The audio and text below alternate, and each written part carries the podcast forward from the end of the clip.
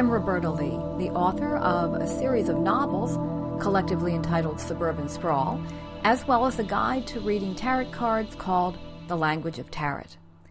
This podcast is my way of introducing you to the language of tarot. I will begin reading the book's introduction in a moment, but first, let me tell you a bit about the book. It is 452 pages in length, contains over 400 illustrations, and is available as a beautifully bound paperback, 6 by 9 inches in size, both on my website, robertaleeart.com, and on amazon.com. If you prefer an ebook, I have it for sale in several formats on robertaleeart.com to read on a computer, a Blackberry, or other handheld device, or on a Kindle reader. This podcast will contain excerpts from the language of tarot, but not the entire book. After this introduction, I will add separate episodes for each of the major arcana cards of the tarot deck. These episodes will be read directly from the language of tarot and together comprise chapter 8 of the book. Further episodes of this podcast will be excerpts from the chapters on casting and interpreting readings, sample interpretations of some minor arcana cards and court cards, and a few other excerpts from the book that I think you will enjoy. So let's get started with the introduction to the language of tarot. The Language of Tarot Introduction Tarot is a visual language, an interface between you, the seeker, and the oracle of the tarot. As a seeker, you ask questions. Using the language of tarot, a language of images designed to spark an intuitive connection, the oracle will answer. You ask, it answers. It's that simple. Having said that, I should add that there are as many theories about what tarot is, where the cards originated and how old they are, as there are tarot scholars and books about tarot. Perhaps it's sufficient merely to admit that we really don't know the truth about any of these questions. Certainly, the concept of a deck of tablets or cards that are used for fortune telling goes back further than the verifiable historical record in Europe and the underlying idea of an oracle that people can consult for guidance is infinitely ancient. In fact, it could be argued that this issue of asking for advice from some other, some exterior to humanity source, is one of the defining facets of human consciousness. We, as a species, seek communication with that in which we long to believe divinity. We've called divinity by many different names over our history. I'm sure you could come up with at least half a dozen quickly off the top of your head. Clearly, it's a concept we all need to believe in. It's also pretty clear that human culture begins with some attempt at developing a common spiritual structure, and that tribal cohesion has a great deal to do with shared belief systems, rituals, and mutually held traditions. The best examples of truly primitive religions we have found intact and studied in modern times have many points in common, and a belief that direct communication with a world distinctly other than human is universal among them. The path of that communication, as well as the rules about who can access it, when, and how, may vary, but the basic concept is shared. We know of many historical oracles. The ancient Mediterranean civilization, Egyptian, Greek, and Roman, all had well established, even entrenched systems of divination. Asian, African, Australian, and American native peoples had equally well defined methods of divination. Many of these systems involved the use of altered mental states to access the oracle the ingestion of intoxicants or hallucinogenic plants, the intentional seeking out of physical pain and sensory deprivation, or even the controlled exposure to snake venom, which in certain species contain hallucinogenic chemicals, have all been used by various peoples to create a mental state conducive to direct communication with the other. These systems of interaction with the other are broadly grouped together as being shamanistic. Another type of oracle, however, is focused on the creation of a random pattern and the establishment of an interface between humanity and divinity using a commonly recognized language to interpret that alleged randomness, the essential concept being that there is no such thing as randomness. One example of that type of divination is the ancient Chinese book of I Ching, a very powerful and flexible oracle. The I Ching uses randomly generated patterns, the lines on a tortoise's shell, the shapes formed by tossed sticks, or the occurrence of heads and tails in coin tosses, to interface a complex and highly interpretive series of poems. In its most familiar permutation, the toss of three coins, repeated six times, points to a certain group of six individual lines of poetry called a hexagram. Variations in whether the coins fall face up or down further specify lines that are most pertinent to the question asked, as well as then pointing to another hexagram that will foretell the resolution to the problem. As much as 4,000 years ago, the Chinese had not only invented an oracle, but also accessed it through what we would now recognize as binary code. The I Ching is an elegant and extraordinarily accurate oracle if cast with seriousness and interpreted with care. However, every system of reaching the oracle has its pluses and minuses. I use the I Ching, and I find it hugely useful and full of wonderful insights. The I Ching is a highly pragmatic oracle, especially helpful when seeking advice, trying to devise a strategy and avoid missed steps along some path. However, for more in depth readings, especially those involving other people and their psychological states, I find myself reaching first for my tarot cards. I've been working with tarot, learning tarot, for over 30 years. I've read professionally, meaning for money, as well as for myself, for friends, for my friends' friends, the friends of my friends' friends, basically for anyone who is willing to sit across a table from me because the best way to learn tarot is to do tarot. Practice may never make perfect, but it certainly keeps making better. I've taught tarot both in classroom settings and online, and meanwhile, tarot was teaching itself to me. My thoughts on what the individual cards signify, as well as what they imply in combination with other cards, has expanded and been honed by experience and time. Gradually, naturally, I have developed my own way of reading tarot, of seeing and feeling and thinking tarot.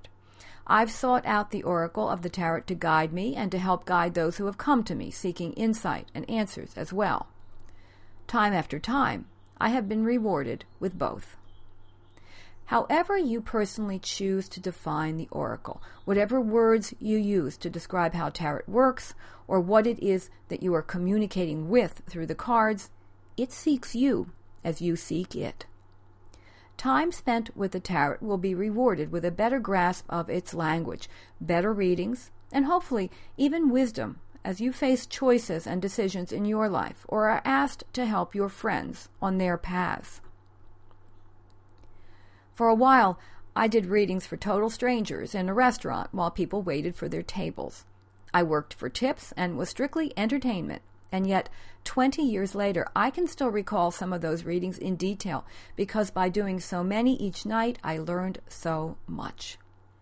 They brought their drinks over to my little table. Their friends stood around and listened, and sometimes heckled, and somehow, in the middle of all that distraction of loud talking and ubiquitous background music, china clinking, and wait staff bustling about, an amazing percentage of the time we, the seeker, and I, the reader, reached out and grasped onto each other and found the oracle together.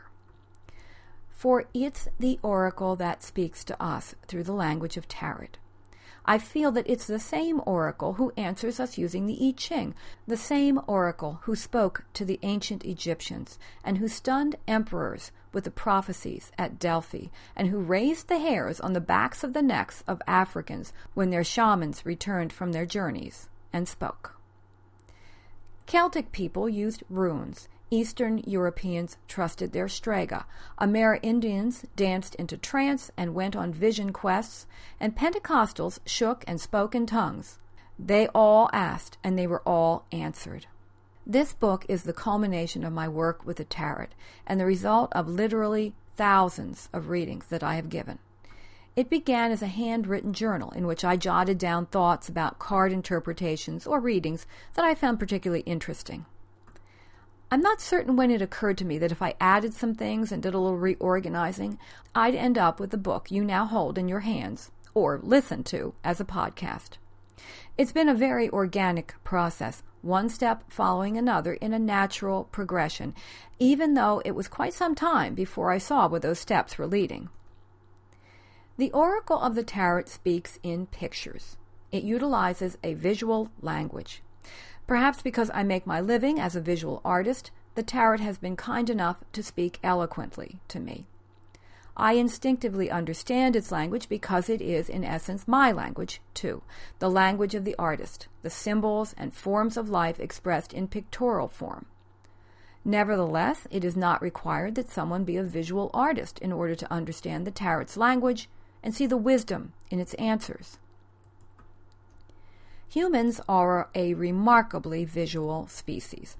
Sight has always been important to us, and we even all look different. We are the most diverse species when it comes to appearance, with a huge range of possible eye, hair, and skin color, plus astounding variations of shape and size. No other species exists in so many variables. We identify each other instantly based on these visual characteristics, Moreover, if you were reading this book and not listening to the podcast, you would be right now sorting out and decoding a complex system of visual clues. The Tarot is a particularly apt oracle because it is based on visual images, and not just any images either.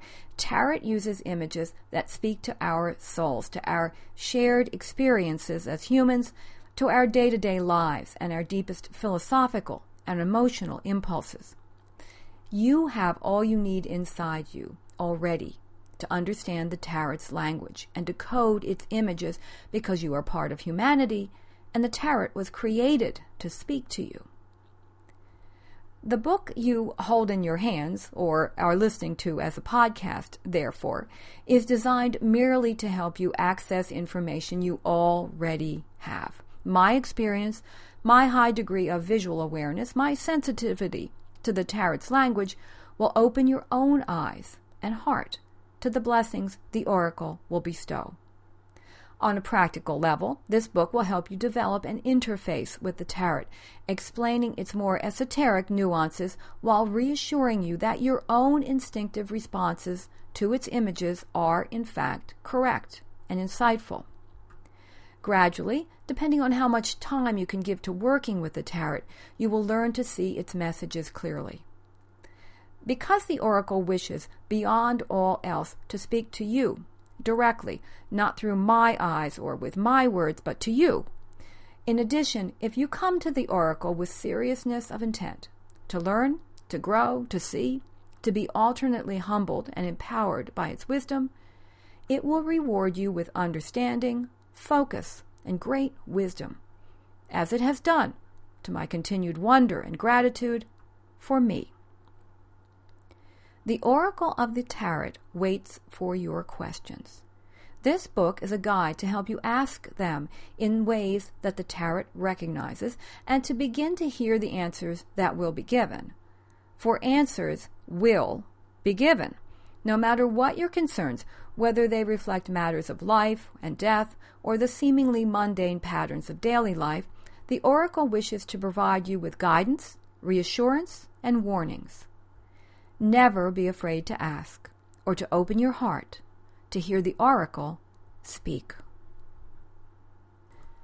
Because the next 22 episodes of this podcast will consist of my interpretations of the major arcana cards, I'm now going to read the introduction to the major arcana cards from the language of tarot. When people who know very little about the tarot visualize what tarot cards look like, they picture the major arcana. Cards such as the Hanged Man, Death, and the Devil are familiar to almost everyone, in part because they have been used in innumerable, usually bad, movies and TV shows to move the, usually thin, plot along when the convenient, slightly loony gypsy fortune teller reads the hero or heroine's cards and, how astonishing, all sorts of nasty stuff shows up. Besides providing particularly unbelievable deus ex machina for awful movies, the major arcana serve a significant role in tarot readings, providing emphasis, weight, and a hint of what fate has in store for the seeker. Their first responsibility is to give us, as readers, a clue as to which parts of a reading require further explanation or a greater sense of importance. It's as if they are throwing whatever part of a reading they fall in into italics or bold type. You are supposed to notice these cards and take note of where they fall. In some ways, their meanings are simpler, more direct, and less complex than the minor arcana, but at the same time, they indicate not just people or events, but forces at play in the seeker's life. What you call these mysterious forces doesn't matter. Fate, destiny, karma, whatever, it's all the same. We may not know what to call it, but we know it when we see it, especially when it's happening to us. The oracle is itself a sort of underlined, italicized force, so it seems particularly fitting that it should hand us these special cards to warn us that more than just human whim is at play in the matter at hand. What this means in practical terms is that readers are wise to note where major arcana cards fall in a reading and spend a little extra time on those facets of a reading. In addition, if a reading is disproportionately high in major arcana cards, the question being asked has a very significant, potentially life changing meaning for the seeker.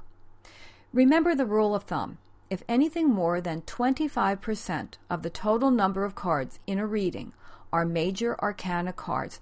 That is out of proportion high. The reader is then advised to be particularly careful with the reading, presenting as much information as possible and assuring the seeker that the oracle understands how important this question is to her. The next episode of this podcast will begin my interpretation of the major arcana cards. It will start with the Fool, the card of opportunity and potential. I hope you will tune in again soon for the next episode of this podcast of the language of tarot. But first, I have um, one more note to add before we move on, and this is a response to a review of this podcast on iTunes. The writer of the review gave me four stars out of five, but then her whole review is nitpicking about my pronunciation of the word tarot. I normally stay out of this because I find it a silly thing to get into, but I'm going to weigh in with pronunciation of, of that word. Uh, there is no correct pronunciation. That's the first thing I would say. If you look in both Webster's and the Oxford Dictionary of the English Language, you'll see that there is no path of understanding of where this word originated. Uh, it could be an Italian word. It, it supposedly um, is older than that. My mother's family came from a village somewhere in what would now be Slovakia or Romania, depending on where exactly on the border there in the Carpathians uh, that village would have been. Uh, and in fact, it wasn't really a village. It was a, a, winter camp because my mother's family were Romany people. They were gypsies. And my grandmother and my mom and my aunt, who taught me the very basics of tarot at a very early age, said, tarot. Actually, mostly they just said the cards, but when they when they went further than that, they said tarot. I studied under a wonderful teacher in uh, California who had been born in Italy, and she also said tarot. Now, what's happened is Americans who are notoriously insecure about pronunciation, especially of foreign words, have really taken on the French version of pronunciation, which is sort of tarot or or tarot, I guess. Um, and Webster's and uh, uh, the OED both have multiple pronunciations of that version. The OED goes further and has, I think, six or seven possible pronunciations, including uh, pronouncing the T in various ways, hard or softer. Uh, from what I've learned from speaking to, to readers from all over the world, German speaking people, Italian speaking people, uh, most of, of Europe, in fact, except for the French, pronounce the T. Brits seem to be divided, as Americans are, but the, most of the Brits I've spoken to pronounce the T. Uh, so anyway, if if you're my advice would be this: if you're starting out with the cards and you're new and you live in the United States, you probably want to go with tarot and and just go with that that system, or else you're going to have to add stupid explanations like this every time you speak about card reading, which really have nothing to do with the cards. It's it's a modern um, constraint that's been placed upon them, like many other constraints. And so this is this is all I'm going to say on the subject. If anybody wants to weigh in further, uh, do so privately uh, through email or, or whatever. Uh, I'd really rather not have reviews of my podcast or my books be cluttered up with stuff that I think is trivial and unimportant. So without any further comment on this subject, I'm going to just move on. Until then, I invite you to come and visit me on robertaleeart.com where you will learn a lot more about what I do and to become my fan on Facebook, where there are always wonderful discussions ongoing about all of my work. Until then, thank you so much for listening.